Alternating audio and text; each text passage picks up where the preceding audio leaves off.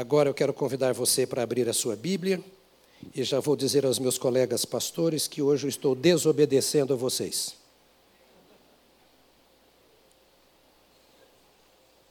Só para provar que ninguém manda em mim.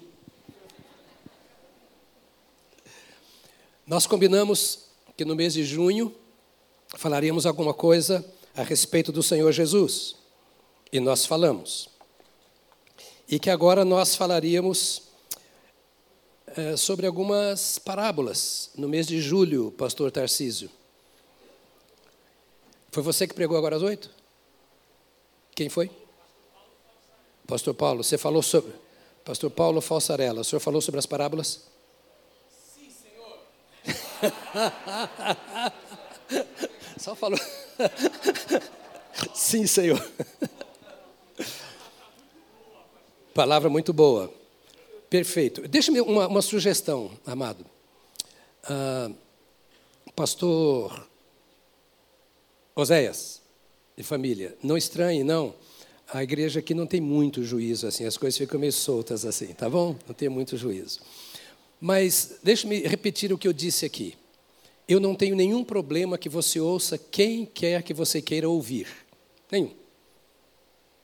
Liga seu rádio, sua televisão. Você sabe, eu não sou seu juiz, eu não sou sua consciência, eu não sou você. Eu sei o que eu escolhi, o que eu escolho para ouvir. Eu só pediria a você, em nome da unidade da igreja, que você não deixasse de ouvir as mensagens que são pregadas aqui. Até não vou dizer que você concorde com todas, não, você não é obrigado a concordar com todos os nossos pensamentos. Eu, claro que é seu dever consultar à luz da Bíblia se o que estamos falando tem fundamento ou não. Não dá para julgar nada fora da Bíblia, nada, absolutamente nada. Nem meus negócios, nem meu casamento, nem a mim mesmo, nem as mensagens. Tudo é julgado à luz da Bíblia. A Bíblia é a palavra de Deus e é a verdade. Então, tudo que você ouvir, aqui ou lá fora, ouça à luz da Bíblia. Não saia acreditando só porque o pastor Jonas falou. É o que está na Bíblia. Porque o missionário não sei o que falou. É o que está na Bíblia. Então, ouça quem você quiser, sempre que quiser e quando quiser. Mas eu pediria que não deixasse de ouvir as palavras que pregamos aqui. Porque nós nos reunimos aqui com um propósito diferente de algumas outras é, igrejas. Nós nos reunimos aqui com o propósito de formar você te dar uma visão bíblica. Porque você passa. Eu me lembro uma vez quando assumi a Amazônia, ainda jovem, eu cheguei numa cidade lá no interior de Rondônia, e um irmão me disse assim, ele me abraçou, a esposa também, e ele me disse assim, pastor, eu me arrependo de não ter aproveitado mais o tempo que eu fui sua ovelha lá em Belo Horizonte. Eu não conhecia aquele irmão. Eu nunca tinha estado com ele embora tivesse ele sido minha ovelha. Eu disse, por quê? Ele falou, se eu tivesse aprendido mesmo o que eu ouvi, eu seria mais firme e mais útil hoje. Porque nós não tínhamos nenhuma igreja naquela ocasião lá, 1981 isso. Então você precisa do que nós pregamos aqui. Deus te traz aqui para mudar a sua vida para fortalecer, para firmar a sua fé. Isso é o que interessa a todos nós pastores. Queremos que você trabalhe, que você vá para as células, que você exerça seus ministérios. Mas antes de tudo, e todas estas coisas são também para que você cresça, para que você entenda. Ouça o que pregamos aqui. Presente ou pelas mídias. E termino dizendo assim: procure vir para o templo. Igreja, eclesia no grego, quer dizer assembleia. Igreja é assembleia, é povo convocado para tratar de um assunto especial. Você pode ouvir a mensagem pela boca de outros quando a assembleia se reúne, a assembleia ouve a palavra que é direcionada a todos. Jesus nos ensinou a nos reunirmos. Não só nos reunirmos, mas andarmos unidos. Então, se o nome igreja significa congregação, assembleia, povo reunido, não é reunido diante da TV. É reunido ao lado uns dos outros. Porque na comunhão do corpo há crescimento, há fortalecimento.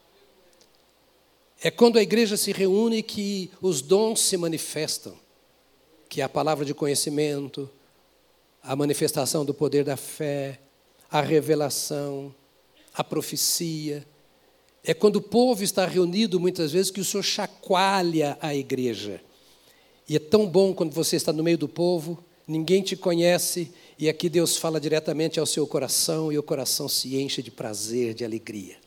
Então, meus amados, voltem para casa, quem não está vindo ainda.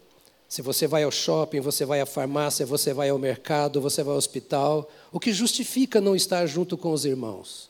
Então, ó, oh, quão bom e quão suave é que estejam unidos os irmãos. Caminhamos juntos. Amém, queridos? Aleluia. Vamos ler o que diz Paulo aos Romanos no capítulo 5.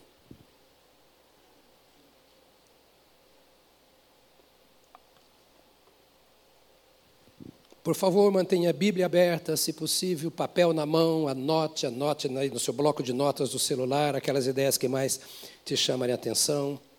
Eu acho interessante a irmã Mônica Poker, que é jornalista, ela sempre senta com o marido aqui no primeiro banco. E ela anota o sermão, os pensamentos principais e manda para mim. Ou seja, depois que eu prego, ela prega para mim. Isso é muito, muito bom. Bom, faz bem para mim. Romanos 5, de 8 a 11. Mas Deus demonstra seu amor por nós. Na minha tradução tem dois pontos. Cristo morreu em nosso favor quando ainda éramos pecadores. Como agora fomos justificados por seu sangue, muito mais ainda seremos. Deu, muito mais ainda seremos salvos da ira de Deus por meio dele. Se quando éramos inimigos de Deus, fomos reconciliados com ele mediante a morte de seu filho, quanto mais agora, tendo sido reconciliados, seremos salvos por sua vida. Não apenas isso, mas também nos gloriamos em Deus por meio do nosso Senhor Jesus Cristo, mediante quem recebemos agora a reconciliação. Como uma grande classe de escola bíblica dominical nesta manhã, vou lhe pedir a permissão para relermos este texto. Preste atenção, vamos reler este texto. Deus demonstra o seu amor por nós.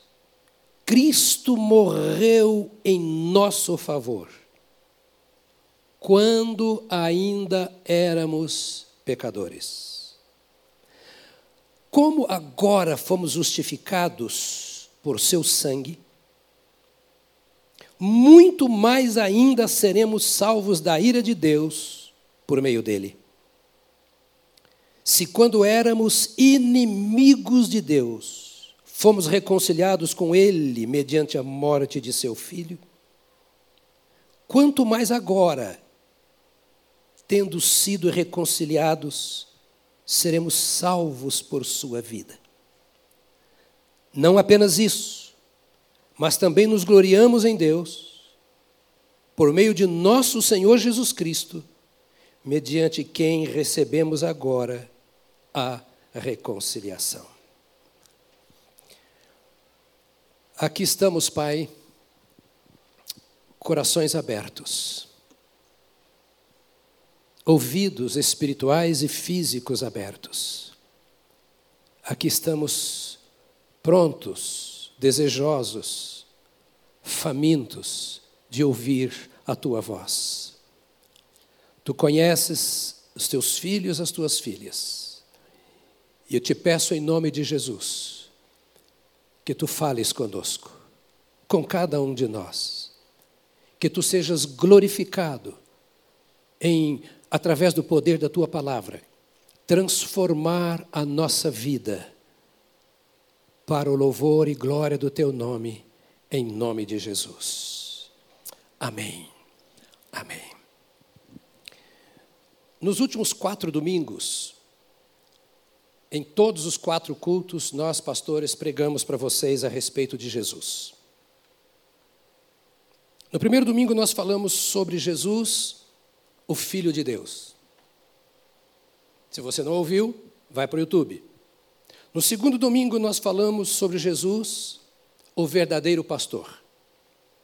No terceiro domingo, nós falamos sobre Jesus, o único modelo. Domingo passado, nós falamos sobre Jesus, o eterno Rei. E hoje eu quero falar para você sobre Jesus, o Cordeiro de Deus. Jesus, Jesus, Jesus, Jesus, Jesus. Jesus é o nosso alvo, é o objeto do nosso desejo, entre aspas. Jesus é a esperança da nossa alma. Jesus é o único meio que nós temos para andarmos em comunhão com Deus. A igreja é a igreja de Jesus, ou então não é igreja. O crente é um homem de Jesus ou uma mulher de Jesus, ou então não é crente. O nosso sobrenome é Jesus. Eu me chamo Jonas Neves de Souza de Jesus. e você também, o seu nome de Jesus. O nome significa aquilo que você é, do ponto de vista bíblico. O seu nome, ou ele será chamado Jesus, porque ele salvará o seu povo dos pecados deles. Ou seja, o nome Jesus tem um significado, é o salvador do pecador, é o salvador daquele que o invoca. Jesus é o salvador. E todos os salvos trazem este novo nome na sua vida. Então, ao falarmos hoje sobre Jesus, o Cordeiro de Deus, eu quero considerar algumas coisas importantes e eu preciso que você tenha isso em sua mente. O seu maior entusiasmo agora deve ser em procurar entender o que será dito, para que você tenha segurança de quem você é em Jesus Cristo, meu Senhor. Você pode dizer comigo, eu sou de Jesus? Hoje eu quero falar para você um pouco mais a respeito deste Senhor Jesus como nosso redentor.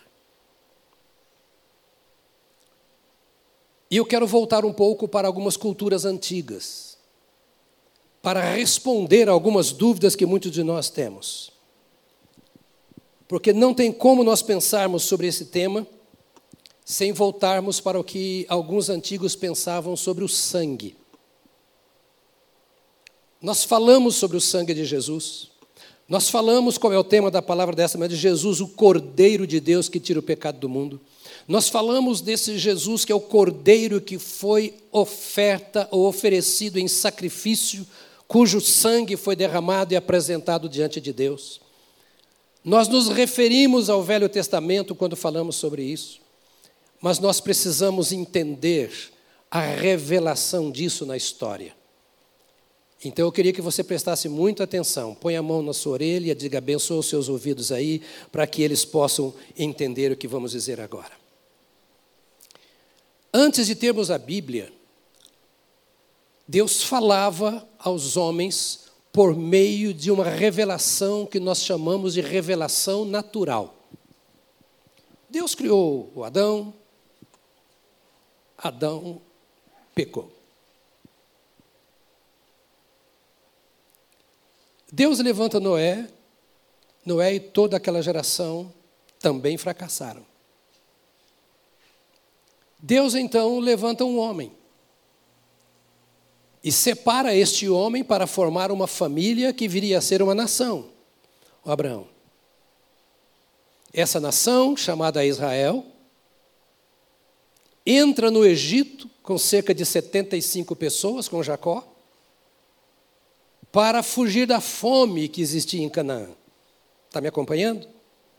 Olha como Deus trabalha através da história. E Ele continua trabalhando através da história. E estudar a, ação de Deus na história nos ajuda a ver onde é que Deus está no Brasil hoje. Não é apenas olhar o passado e a história do passado. É como esse Deus que não esquece e não está fora da história dos homens, pode estar trabalhando nos dias de hoje em benefício dos homens, porque Deus nos ama. A nós que já o experimentamos, e há aqueles que ainda não experimentaram, e talvez você não o tenha experimentado ainda. Deus não faz acepção de pessoas. O amor que Deus tem por mim é o mesmo que Ele tem pela minha casa, por você, pela sua casa, pela nossa cidade e nação e pelo mundo. Porque Deus amou o mundo. Deus amou o mundo. Não foi a igreja. A igreja existe porque Deus amou o mundo. Deus amou o mundo de tal maneira, esse mundo podre, esse mundo hostil. Voltando ao passado, ele forma essa nação que vem então e com cerca de setenta e poucas pessoas, 75 pessoas, entra no Egito. Mais de 400 anos eles estão naquela nação e a maior parte desse tempo eles são escravos. Mas no útero da luta, na escuridão das perseguições, dos açoites, da escravidão, o Senhor vai trabalhando a alma daquelas pessoas. E é isso que Deus faz, muitas vezes. Permite que você vá ao fundo do poço às mais densas trevas, aquele sofrimento que te tira o sono, aquela situação inexplicável para a qual ninguém tem resposta. Um estado de escravidão emocional, espiritual, intelectual, física, social, financeiro. Às vezes Deus permite que os seus filhos, que não são desprezados por Ele, desçam mais profundo, como aconteceu com Israel lá no Egito para que os filhos saibam que não vale a pena viver sem Deus. É preciso lembrar que os nossos primeiros pais fracassaram. E fracassaram porque se distanciaram de Deus. E depois de terem experimentado a graça, o amor e o poder de Deus, decidiram viver a seu modo. Foi bom experimentar Deus, mas eu quero experimentar também outras coisas. Assim pereceram Adão, Noé e toda a raça dos dias de Noé. E agora, ao levantar esse homem e esse povo que chega no Egito, Deus os prepara e os leva àquele ponto que não aguentavam mais nada, já não suportavam mais a vida, para que então eles clamassem àquele que podia libertá-los. Amados irmãos e amadas irmãs, há oração e oração. Qual é a sua oração? Deus não ouve rezas. Deus não me ouve só porque eu estou sofrendo. Só porque a luta está difícil. Deus não me ouve só porque Ele me ama. Tudo isso justificaria exigirmos que Deus nos ouvisse ou nos ouça. Mas nada disso justifica. Deus nos ouve quando os nossos ouvidos estão abertos para o que ele diz. Porque a minha palavra chega aos ouvidos de Deus quando ela é conduzida pela palavra de Deus. Quando eu falo a linguagem de Deus. Então não é sem causa que muitas vezes Deus permite que a gente vá lá embaixo. Porque é lá embaixo, não raro, que nós conseguimos ouvir o Senhor, discernir o tom, a qualidade da sua voz e responder à altura. Responder à altura. O Senhor te responde quando você fala a linguagem dele. E só quem está distante de Deus que nunca o ouviu e nunca o experimentou, é que não consegue falar a linguagem de Deus. E agora está esse povo lá no deserto, no, no, no, no Egito. E o Senhor levanta o Moisés. Eu quero chegar em Romanos. Será que eu chego hoje? Mas sabe por quê? Joga fora a sua caixa de. Como é que chama? Caixa de versículo bíblico? Caixa de. Caixa de promessas. Para com essa coisa de ir atrás das promessas de Deus. Todas as promessas de Deus, diz a Bíblia, tem em Cristo o sim e o amém, ainda que você não saiba de nenhuma delas. Vai para Jesus. As promessas são consequências. Então nós vamos até Romanos hoje, o Apocalipse, não sei. Mas nós vamos rápido. É, é esse começo que eu quero lançar base para tudo que eu vou dizer, porque esta mensagem só vai terminar domingo que vem. A propósito, de propósito. E a propósito também. Vai terminar só domingo que vem. Porque hoje eu quero estabelecer para você por que Deus faz certas coisas e por que o sangue de Jesus. Por que você toma a ceia e pensa no sangue de Jesus. Qual é o valor do sangue de Jesus para você? Então Deus dá àquele povo, ainda antes da libertação, a Páscoa. Olha, vocês vão sair da escravidão. Para sair da escravidão, vocês terão a Páscoa. Pelo sangue nos umbrais das portas e janelas, eles saem de lá. São libertos pelo poder do sangue de um cordeiro que havia sido morto. E vão para o deserto e chegam no Sinai.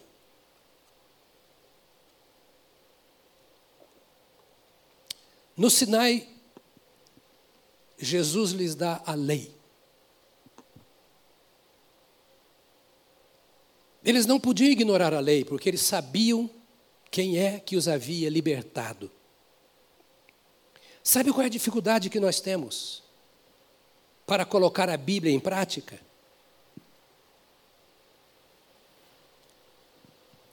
É porque ainda não fomos libertos.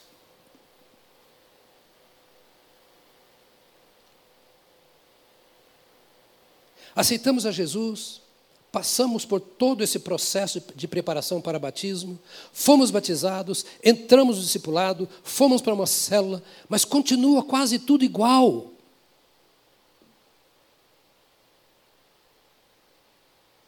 É preciso uma libertação da mente. É preciso uma libertação do coração. É preciso ceder espaço para que a voz de Deus entre eh, no lugar de tantas outras vozes e as expulse dali. Ali, no monte, o que Deus estava dizendo para aquele povo é o seguinte: olha, vocês entraram no Egito, viveram tempos difíceis de trevas, eu tirei vocês de lá porque vocês clamaram, a alma de vocês gemia, vocês não queriam viver mais aquele estado, aquela condição, naquele lugar. Eu ouvi a voz de vocês, como ouviu a minha a sua, que já não nos aguentávamos mais, não aguentávamos o nosso cheiro podre de religiosidade vazia, de mergulho no pecado. Agora o Senhor os tira de lá coloca ali no Sinai e diz: agora esqueça o passado. Põe a mão no seu peito, por favor, e diga para si mesmo: esqueça o passado. Como eu posso esquecer se está na sua mente? Encha a sua mente de Cristo e da palavra de Cristo. E a palavra de Cristo diz que o sangue de Jesus Cristo, Filho de Deus, nos purifica de todo pecado. Não importa as trevas em que você andou no Egito, não importa a vida que você teve na religiosidade oca e vazia. Importa que o Senhor tirou você de lá e te colocou no lugar e revelou a sua palavra. Lá o Senhor deu a lei. A lei estabelecia a vontade de Deus para aquele povo.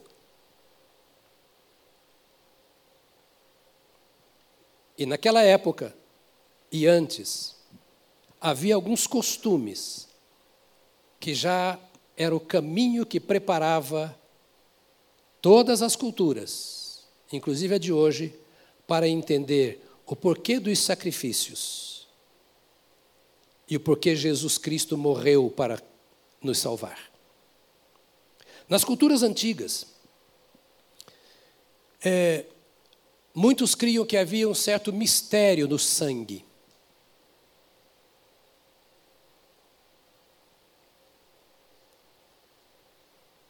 O sangue não era qualquer coisa para eles. Tanto que alguns guerreiros bebiam o sangue das suas vítimas. Eles, eles entendiam, por meio disso, que adquirir aquelas energias positivas das suas vítimas. Entra ali, já começa a figura do sangue. Em outras culturas, eles nem tocavam no sangue, porque entendiam que havia uma virtude. Então, o sangue era algo tão santo, tão santo e tão importante que não se podia tocar nele. Outras pessoas e outras culturas consideravam que o sangue era tão importante que, quando queriam fazer pacto uns com os outros, eles bebiam sangue um do outro. Furava o dedo, outros se cortavam e chupavam o sangue.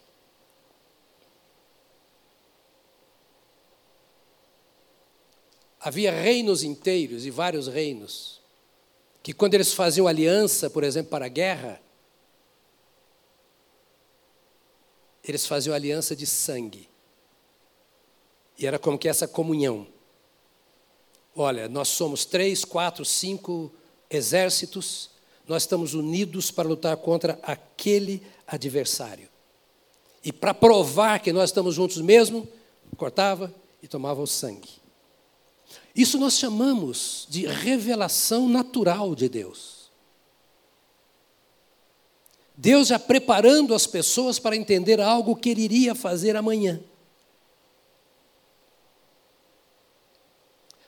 Havia nações que, se você era de outra nação e você ia para lá e queria ser cidadão daquela nação, você tinha que trocar o seu sangue, você cortava também, fazendo pacto com as principais autoridades daquela nação, dependendo do seu nível.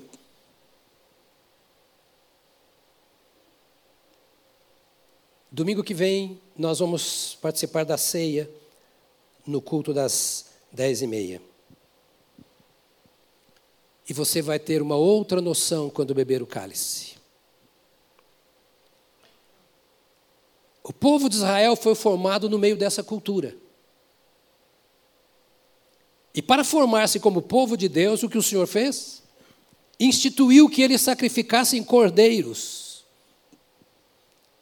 Eles não bebiam o sangue, mas eles tomavam o sangue e aspergiam no altar, nas portas como um símbolo de pacto feito com Deus, que lhes havia dado a ordem de sacrificar um cordeiro limpo de um ano e etc. E quando nós caminhamos um pouco mais, em Gênesis 9, de 3 a 6, assim, tudo, 3, tudo o que vive e se move lhe servirá de alimento. Assim como lhes dei os vegetais, agora lhes dou todas as coisas, mas não comam carne com sangue, que é vida. Eles criam, e o Senhor diz assim: deixa assim, lembrem-se que sangue é vida. Diga comigo: sangue é vida. Eu não tenho liberdade, por questão cultural, de comer uma galinha, como chama? Lá da Bahia? ao molho pardo. Porque na minha casa nós nunca comemos sangue. E lá Paulo disse, a, a, a, o conselho de, de, de, de, apóstolos com a igreja de, Antioquia diz que, é, com a igreja de Jerusalém, disseram para a igreja de Antioquia que era bom que eles evitassem o sangue. Não acho nada religioso isso, é mais por questão de saúde. Eu não tenho liberdade, mas muitos, muitos comem. Aqui não pode. O sangue, nessa introdução de Deus para com seu povo, era assim: o sangue está reservado como um sinal para algo que vocês ainda vão experimentar. Você está comigo ainda aqui? É mais ou menos uma aula. Mas a igreja tem ignorado princípios básicos da palavra de Deus e por isso ela não valoriza coisas que são importantes. O que significa para nós o Cordeiro de Deus que tira o pecado do mundo ou tomar uma ceia? Estou trazendo para você fundamentos da nossa fé. Como eu digo aos colegas, teologia com mel.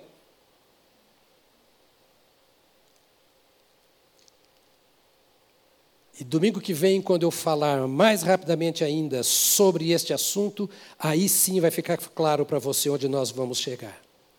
Agora, essas crenças todas, que nós entendemos vulgarmente como ignorância, você vê essas cenas nos filmes, era uma preparação de Deus para que todos pudessem conhecer o valor do sacrifício do Cordeiro de Deus que tira o pecado do mundo. É aquilo que chamamos então de revelação natural. Deus foi fazendo através das coisas naturais a abertura nos corações e mentes, para que pudesse responder à pergunta: por que Jesus teve que morrer na cruz? Por que teve que se derramar o sangue de Jesus Cristo na cruz? Hoje eu estou começando a ensinar a você a responder a esta pergunta, que traz alegria, amor, temor e responsabilidade em nosso coração. Agora, quando Jesus se apresenta, ao povo, ele se apresenta assim como o Cordeiro de Deus.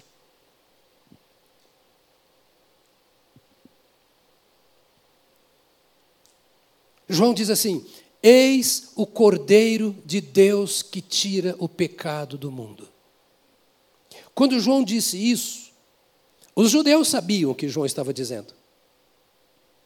Eles entendiam essa mensagem do sangue. E Jesus, quando prega, olha o que Jesus diz aqui em João capítulo 6, 53 a 57, se você quiser acompanhar. Você está comigo ainda? E vou dizer por que isso é importante para você também. Porque lá fora, quando você estiver enfrentando o pecado, os ataques do diabo, as lutas da vida, você vai se lembrar quem você é e o que Deus fez por você. Mexeu um punhado de culturas, e foi trazendo, trazendo, trazendo, e passa lá pelos sacrifícios do deserto e da cultura de Israel, e todo mundo pensando no cordeiro, e tem a Páscoa, e todo mundo sacrifica o cordeiro, e todo mundo lembra que foi passado nos umbrais e portas e janelas, e todo mundo vai lá e confessa o seu pecado, e põe a mão lá diante do sacerdote, na cabeça do cordeiro, o sacerdote vai e sacrifica o cordeiro, pega o sangue, esse num dia, uma vez por ano, e leva esse sangue na bacia, e vai lá diante do altar, e atrás da cortina, né, diante da cortina, ele balança aquela bacia com sangue pela aspersão é, e libertação de todo o povo de Israel. O que está acontecendo? Que drama é este?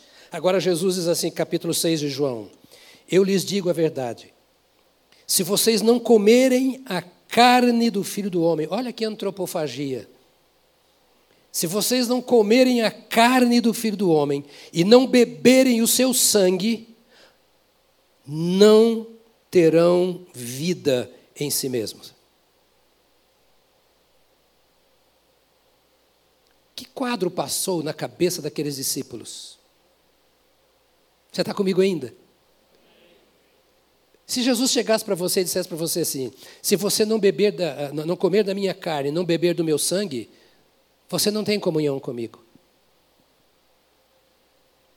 O que eles entenderam? Lembra o quadro do passado, a história que estava bem perto deles? Como as nações criam. Ele estava dizendo então: se vocês não se alimentarem de mim, se vocês não se alimentarem de mim, não terão vida em si mesmos. E mais, Todo o que come a minha carne e bebe o meu sangue tem a vida eterna. e eu o ressuscitarei no último dia. Comer a carne, beber o sangue, que Jesus está falando e referindo-se lá a toda aquela história, é para dizer assim: a condição que você tem para ter a vida eterna e para ser ressuscitado com Cristo no último dia é se alimentar dele.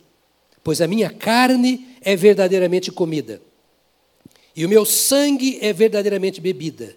Todo o que come a minha carne e bebe o meu sangue permanece em mim e eu nele.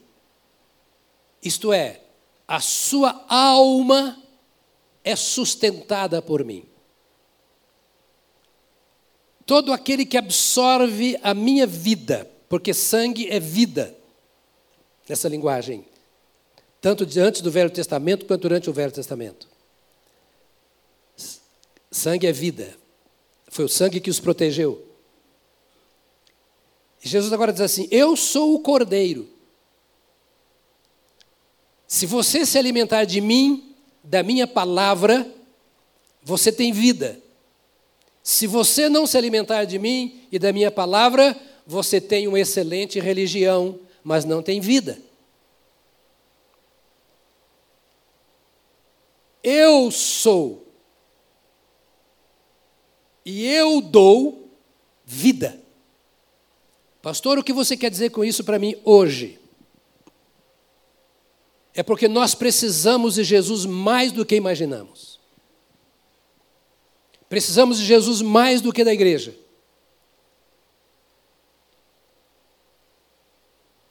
Precisamos de Jesus mais do que tudo o que fazemos.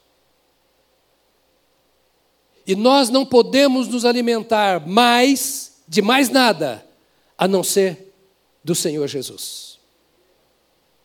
Ele é apresentado como cordeiro, do qual ou de quem nós nos alimentamos. É Ele quem mata a minha fome. É Ele quem sacia a minha sede. É Ele quem fortalece a minha vida. Sua vida dada por mim é que me estimula, é que me transporta para uma comunhão mais profunda, transformadora, renovadora com o Senhor, meu Deus. Não é a igreja. E você já me ouviu falar, e enquanto eu estiver falando na minha vida, você vai ouvir falar, porque tem muita gente que se alimenta da igreja, que depende da igreja. Nós não devemos nos reunir com a igreja ou em igreja simplesmente por dependermos uns dos outros, mas devemos nos reunir aqui e sempre onde estivermos para compartilharmos do pão do qual nós nos alimentamos, Jesus Cristo, que é o pão vivo que desceu do céu. Uma reunião de culto no templo é para compartilhar o que recebemos em Jesus. Você não é um miserável Lázaro assentado diante da mesa de um rico, vendo o rico comer e você mendigar o pão. Você foi curado por Jesus Cristo, curada por Jesus Cristo, o Cordeiro de Deus que tira o pecado do mundo. E você é convidado a sentar-se à mesa com Ele, com os seus apóstolos, com os seus discípulos e com a sua igreja, que é o seu corpo, e se alimentar dele, comer de Jesus, beber de Jesus, dia e noite, nesse mundo que te sufoca, que te mata de fome e que te despreza. O que Jesus estava dizendo aqui é: volte ao passado e lembre o que significava o sangue para as velhas culturas.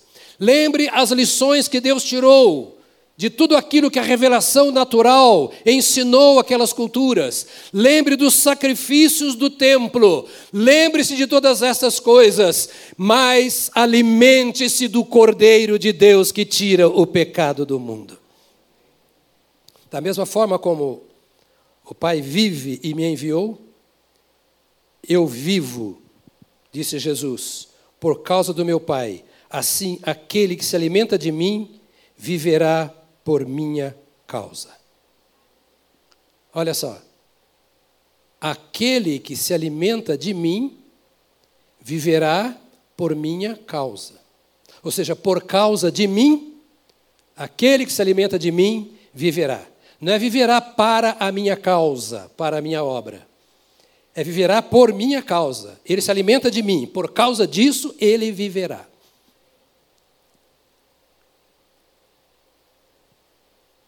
Só tinha um crente aqui porque disse aleluia. Eu tenho uma preocupação hoje de ensinar. Eu quero que isso entre no seu coração. Por quê?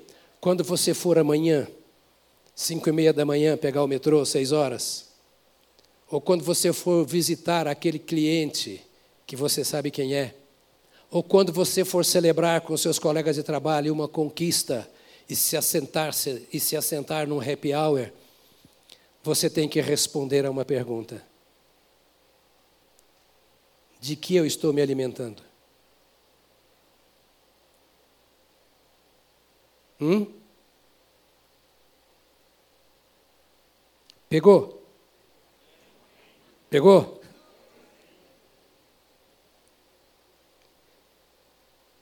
Aquele, disse Jesus, que se alimenta de mim viverá por minha causa. Ou seja, como ele se alimenta de mim, vai viver. Mas se você se alimentar de outra coisa que não seja o Senhor, reticência. Agora a coisa gloriosa é que ele se coloca à sua disposição e não é antropofagia. Ele morreu, ressuscitou, é glorificado, ele deu o Espírito Santo que te capacita a vê-lo, a ouvi-lo, a senti-lo, a percebê-lo e a servi-lo de todo o seu coração. Para que é que Cristo derramou o seu sangue?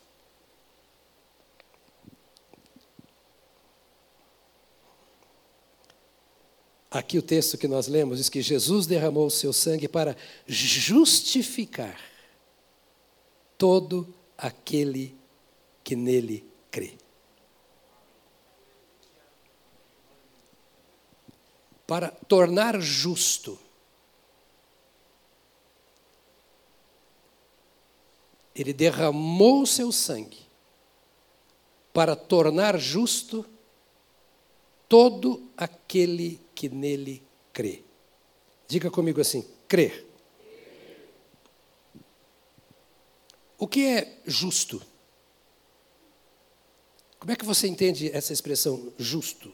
Tornar justo.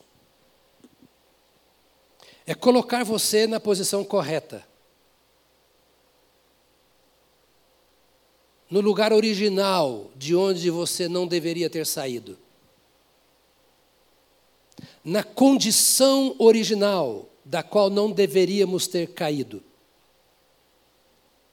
Jesus deu a sua vida para nos justificar. Diga comigo, justificar. E justificar, né? Não, não, tá bom, tá, já que não, não tem jeito mesmo, então fica assim. Tá bom, deixa como está. Não, não é isso. Não está bom como está. Não dá para deixar como está. Não pode ficar assim. O meu sangue é derramado em seu favor, para que você seja colocado na posição em que você deve estar diante de Deus. Então significa que eu lavei você. Eu purifiquei você. Eu diminuí a distância, está dizendo Jesus, que havia entre você e o Pai. Eu te trouxe para junto. Te coloquei no lugar que você deve ou deveria sempre ter estado e nunca ter saído. Agora permaneça nessa posição correta diante de Deus. Isso é justificar.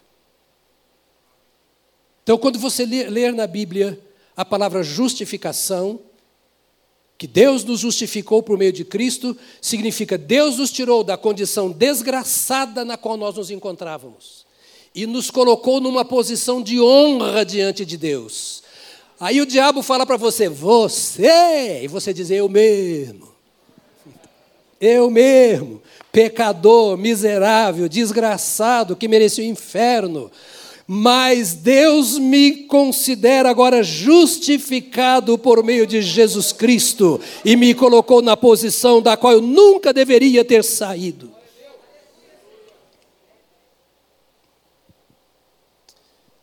Para o Velho Testamento, justo era aquele que vivia de acordo com os padrões da lei.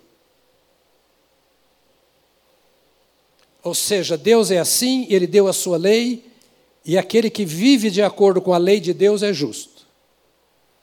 Quem não vive de acordo com a lei de Deus não é justo. Esse conceito produziu o chamado farisaísmo batista. Não, não é batista.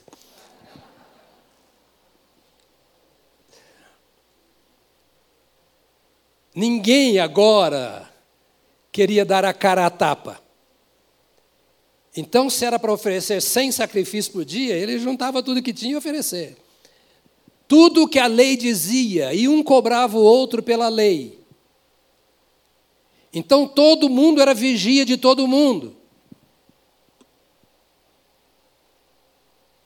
Então você tinha que andar com muito cuidado na rua, porque alguém iria ver como você estava andando e ia contar para o sacerdote.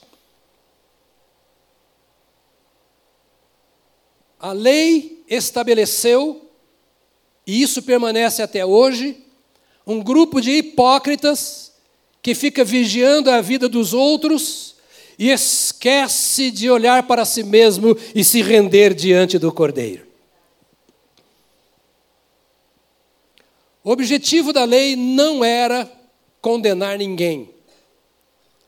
O Velho Testamento, que você lê e não entende muitas vezes, e a lei, que muitas vezes nós discutimos, ela tem apenas um objetivo: mostrar quem Deus é.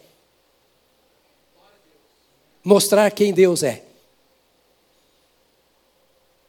Então não fique cheio de medo quando você lê coisas no Velho Testamento, você fala: Meu Deus, perdi a salvação.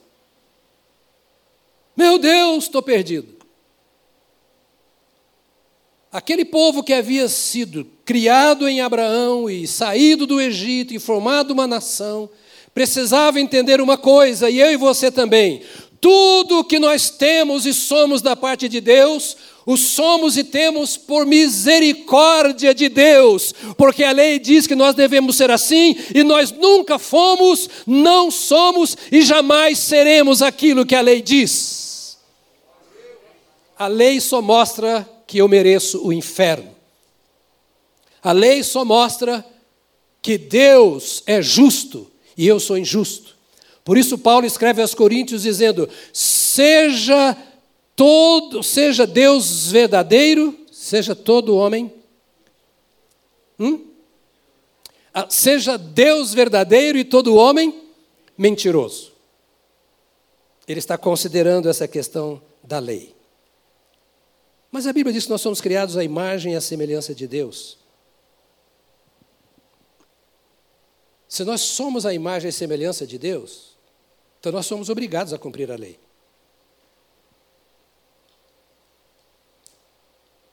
Se fosse uma sala de aula de seminário, eu já ouço os alunos gritando e brigando e levantando poeira de confusão. Mas como você é crente melhor do que pastor, então você está pensando, meu Deus, Eu só peço que você não falte domingo que vem para eu poder terminar meu raciocínio. É o único problema que eu tenho aqui nessa manhã. Quando Deus dá a lei, Ele mostra o seguinte: eu sou isso aí, ó. Você é meu filho. Ouça, Ele está dizendo: eu te criei a minha imagem, a minha semelhança. É isso aí que você seria se o Adão não tivesse pecado. Essa seria a sua glória, a sua santidade, você seria assim. Mas não é porque o homem pecou que eu vou mudar, diz Deus. Não é porque você pecou que o meu plano vai mudar. A lei mostra que você é infiel, que você deveria ser isso e não é. E é nisso que a lei te condena. Quando você lê a Bíblia e se sente condenado, preste atenção. Por isso tem, que, tem que ouvir a mensagem do domingo que vem para você não sair daqui pensando que você vai para o inferno.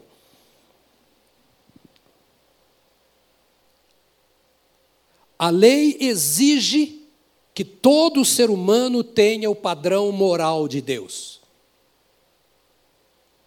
Eu te criei a minha imagem e semelhança e você tem que viver a minha imagem e semelhança.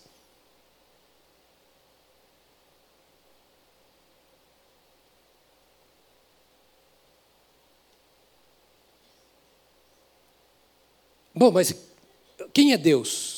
Quais são as coisas em Deus que eu preciso trazer para mim? O caráter essencial de Deus que precisa ser visto em mim. Você já viu, você que é pai e mãe já fez. Chama o seu filho e fala assim: você não aprendeu isso comigo, não, hein? Alguém já falou isso para o filho? Se não falou, não está educando direito. Você não aprendeu isso comigo, não, hein? Presta atenção. É isso que a lei fala, quando você é lê. Pequei contra o Pai. Por quê que você pecou? Porque você feriu o caráter de Deus. Algumas características em Deus que Deus espera em nós e que têm que ser desenvolvidas que nós não temos. Bondade, como nós somos maus muitas vezes. Verdade, justiça, santidade, sabedoria.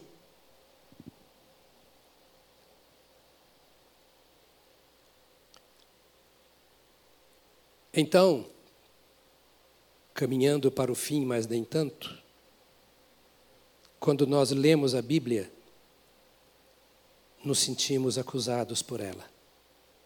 Quando você se volta para a lei, você fala: não é possível. E aí que eu digo: todos os homens estão encerrados debaixo de condenação. Paulo escreve aos Romanos e diz: todos pecaram e separados estão da glória de Deus. Diga para si mesmo: eu pequei. Onde é que você vê que você pecou? Na lei. A lei mostra o meu pecado. Eu passo no trânsito, no, no, no, sinal vermelho, chega a multa lá em casa. Eu, eu, cadê a Aretusa? Está aqui? Não está aqui a minha secretária. Cadê? Ah, está lá, do lado do maridão. Policial, viu, coronel? Dá um jeito nele lá.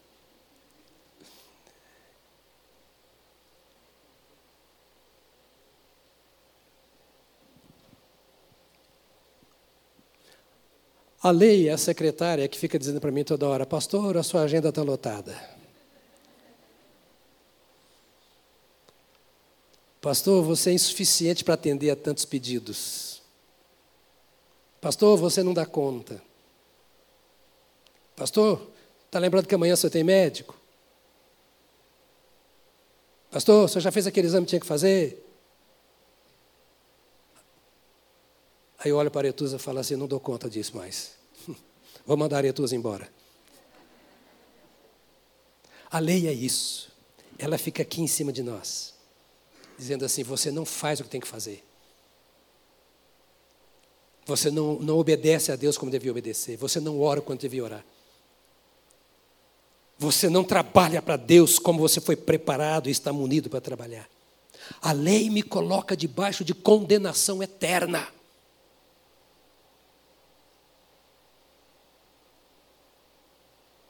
Senhor, quando olho para os céus, obra de tuas mãos, a lua, as estrelas, tudo que existe.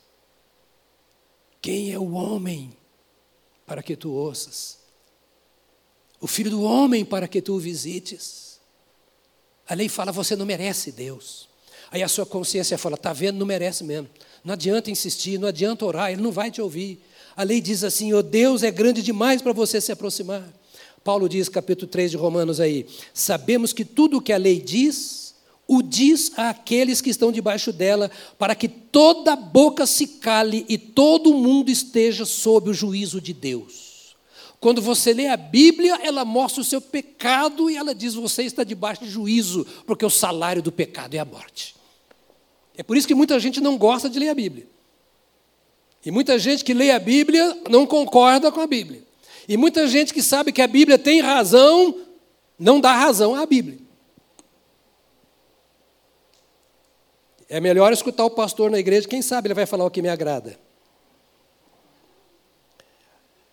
Portanto, ninguém será declarado justo diante dele, baseando-se na obediência à lei, pois é mediante a lei que nos tornamos plenamente conscientes do pecado. Teria que ter uma conferência para a gente descer nesse tema aqui. Então, quando você olha a lei, é por ela que você tem consciência que você não vale porcaria nenhuma. Esse termo assim é só para você saber que é sujo mesmo. Isaías diz: ai de mim, Diante disso que eu estou sabendo, que eu estou vendo agora, só me resta uma certeza: eu estou perecendo. Porque eu vi o Senhor dos Exércitos. Essa consciência de ai de mim tem que se despertar na hora que eu acordo. E ela só pode adormecer na hora que eu estou dormindo. Eu preciso saber, homem e mulher de Deus aqui presente, nós precisamos saber que necessitamos da misericórdia de Deus e da Sua graça a cada instante, porque nós estamos condenados pela lei. Agora, onde é que está a solução? Mas agora,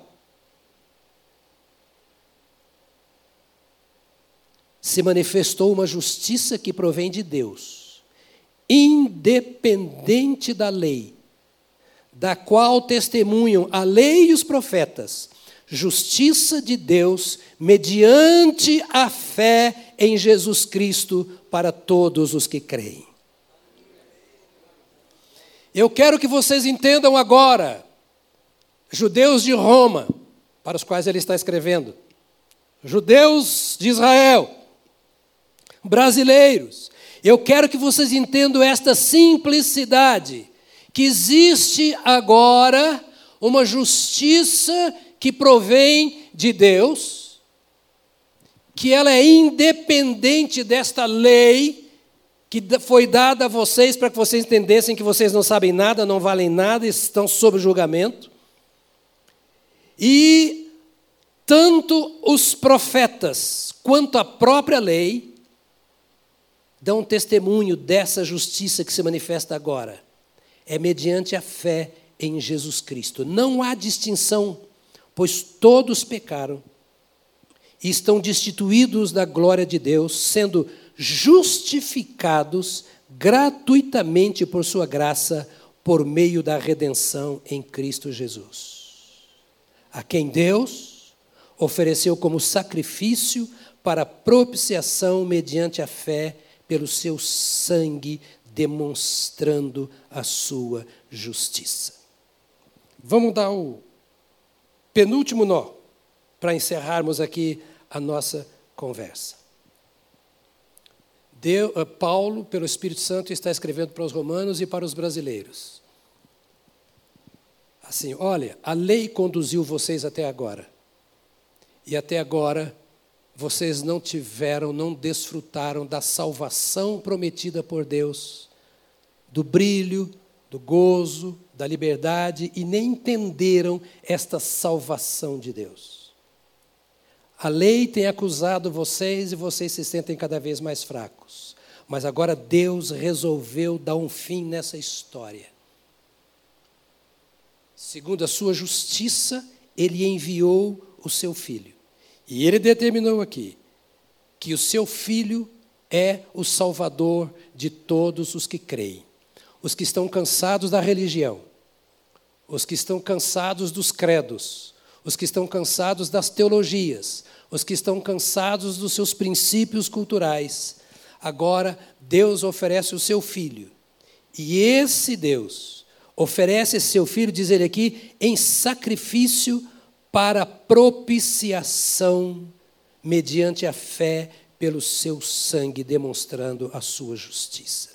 Ele oferece o seu filho para pagamento. Propiciação é pagamento, é satisfação. Ou seja, já que não há nada que satisfaça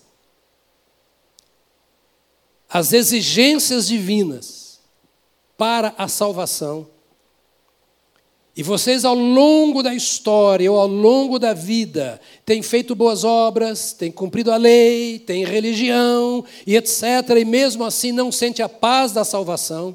É preciso que vocês entendam que na plenitude do tempo, ou seja, quando as coisas amadureceram, quando vocês já não aguentam mais, quando as perguntas sem resposta aumentam, quando a paz falta na plenitude do tempo, o Senhor Deus então enviou o seu Filho Jesus Cristo para redimir os homens.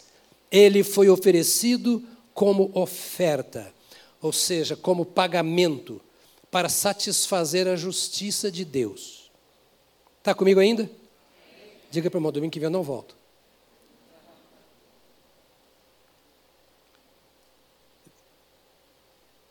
Esse é um ponto mais alto para você entender, para entender as outras coisas. Deus olhou e disse assim: Não há quem possa satisfazer a minha justiça.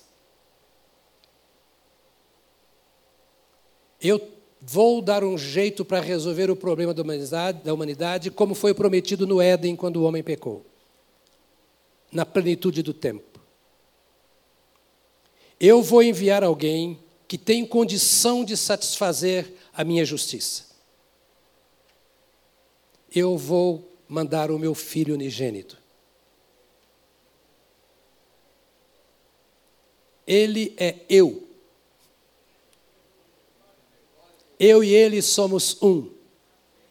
Jesus disse: Meu pai e eu somos um. E ele tem prazer em mim, porque eu faço tudo o que lhe agrada.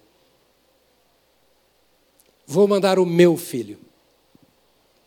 É o único que pode pagar esse preço. É o único que pode satisfazer. É o único que me é propício. Ele desce. Deus, homem encarnado. Agora Paulo continua. E em sua tolerância, Deus havia deixado impunes os pecados anteriormente cometidos. Olha a paciência de Deus. Eu não entendo isso, pastor. Eu também não. Hum, mas está aqui. Eu creio no que está aqui. Em sua tolerância havia deixado impunes os pecados anteriores cometidos, mas no presente demonstrou a sua justiça, a fim de ser justo e justificador daquele que tem fé em Jesus. Demonstrou a sua justiça, enviando o seu filho para pagar os pecados que eu cometi. Está entendendo o Evangelho, irmão e irmã?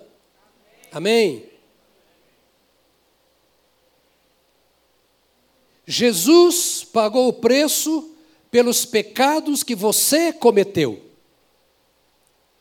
Deus, o Pai, enviou o seu Filho para pagar os pecados que eu cometi. E aqui está escrito na palavra de Deus isso. Demonstrou sua justiça, condenando o seu próprio filho em nosso lugar, a fim de ele, Jesus, ele, Deus o Pai, ser justo e justificador daquele que tem fé em Jesus.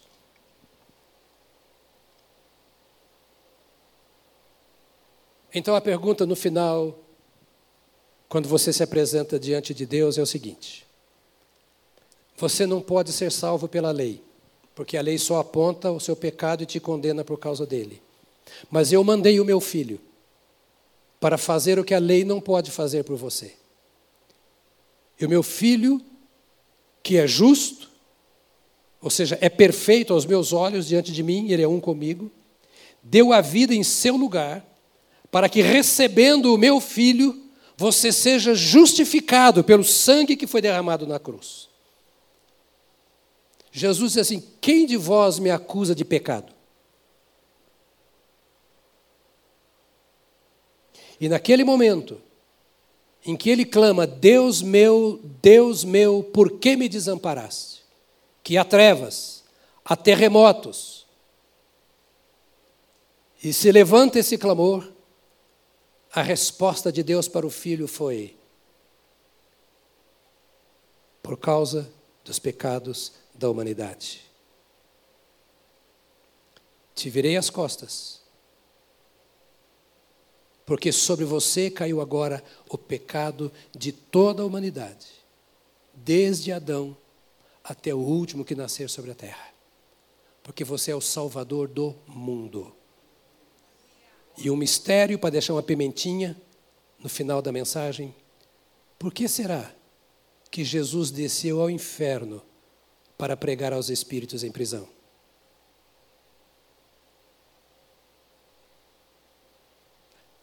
Essa é a pergunta para fazer, pergunta fazer só para seminarista em sala de aula, né? porque depois você tem tempo para responder com detalhes. Mas manda essa. Aí está.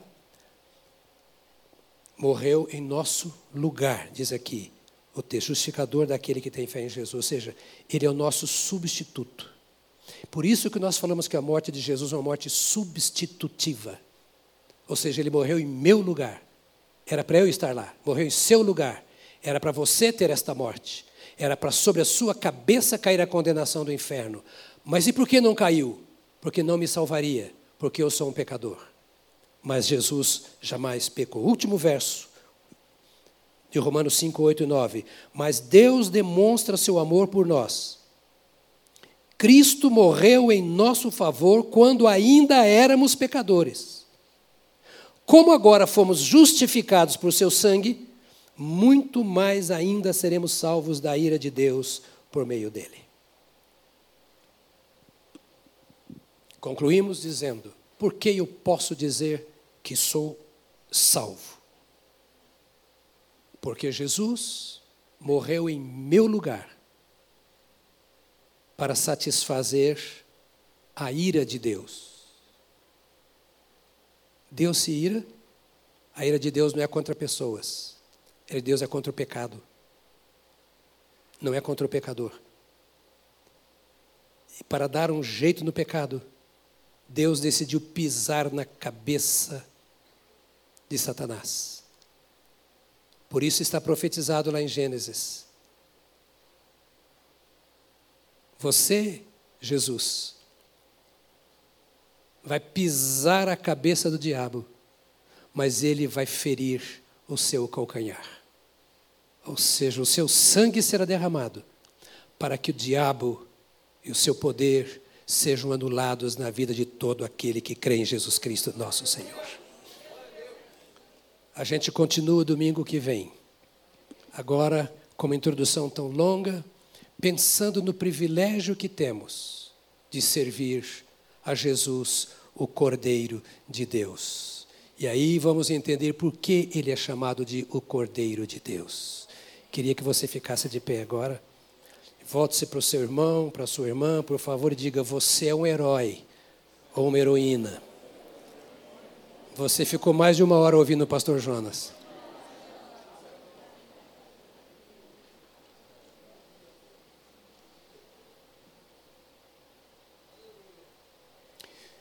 Se Jesus estivesse aqui, quanto tempo você dedicaria a Ele? Mas Ele está aqui. Por sua causa.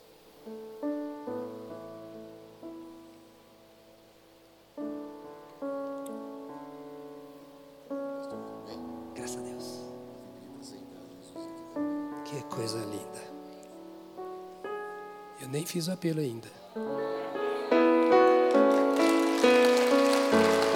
Aleluia. Fica aqui com ele, pastor Rafael. Fica aqui. Fica aqui do lado dele. Ele disse aqui: Eu vim aqui para aceitar a Jesus agora.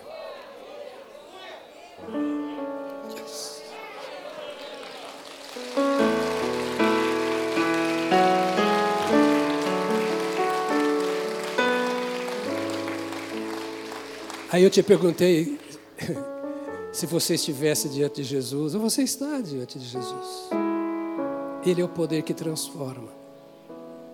Já que nós não podemos ir, Ele veio. Já que nós não alcançamos o céu, o céu desceu até nós através de Jesus. É isso que é justificação. É isso que é justificação. Nenhuma condenação há para os que estão em Cristo Jesus, nosso Senhor. Quem sabe você agora está fora, longe de Jesus. Por que não vir também? Por que não tomar a sua decisão também, dizer assim: eu quero ser lavado por esse sangue? Esse é o, é o caminho, o sangue de Jesus é que abre o caminho para o céu.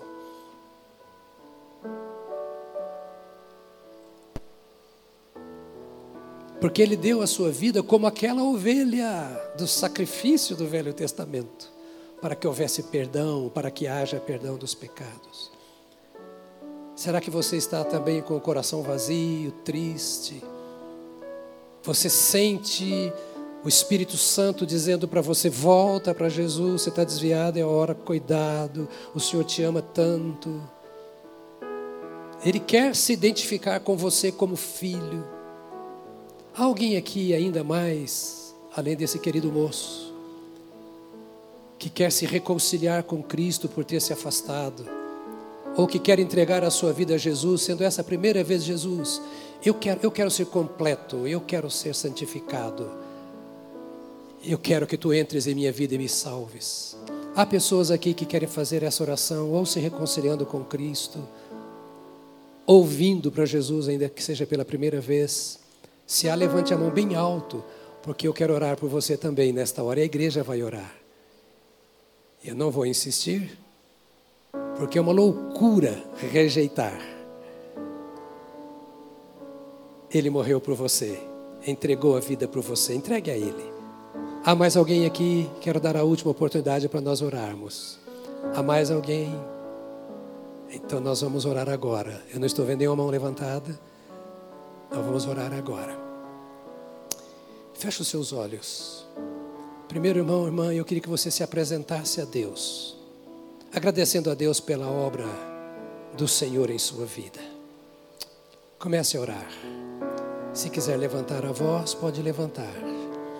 Nós te louvamos, precioso Senhor. Nós te rendemos louvores. Te exaltamos pelo teu amor, pela tua graça, porque tu não nos deixaste sós.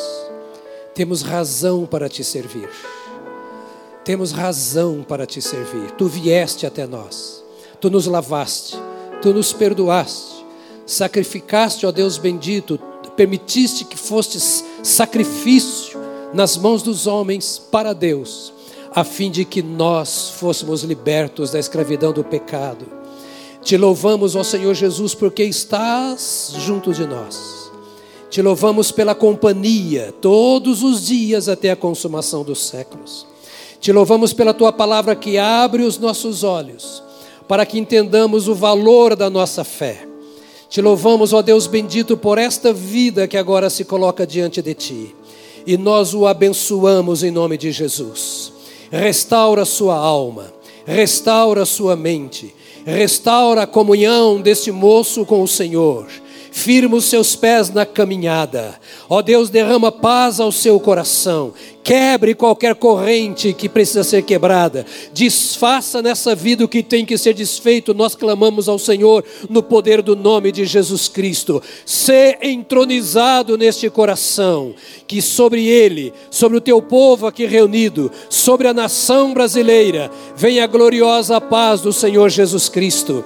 E fome e sede do Senhor sejam multiplicados, e assim tu serás honrado e glorificado, e nós abençoados, em nome de Jesus Cristo, nosso Senhor. Amém, amém, Amém. Amém. Aleluia. Vou sugerir a você que dê uma lida em Romanos, do capítulo 1 até o capítulo 6, para nós continuarmos a conversa no próximo domingo, se Deus quiser. Amém, querido? Amém. Uma semana abençoada para você, cheia da graça de Deus. Obrigado por nos visitarem, por estarem conosco aqui. Que o Senhor os acompanhe na unção do Espírito.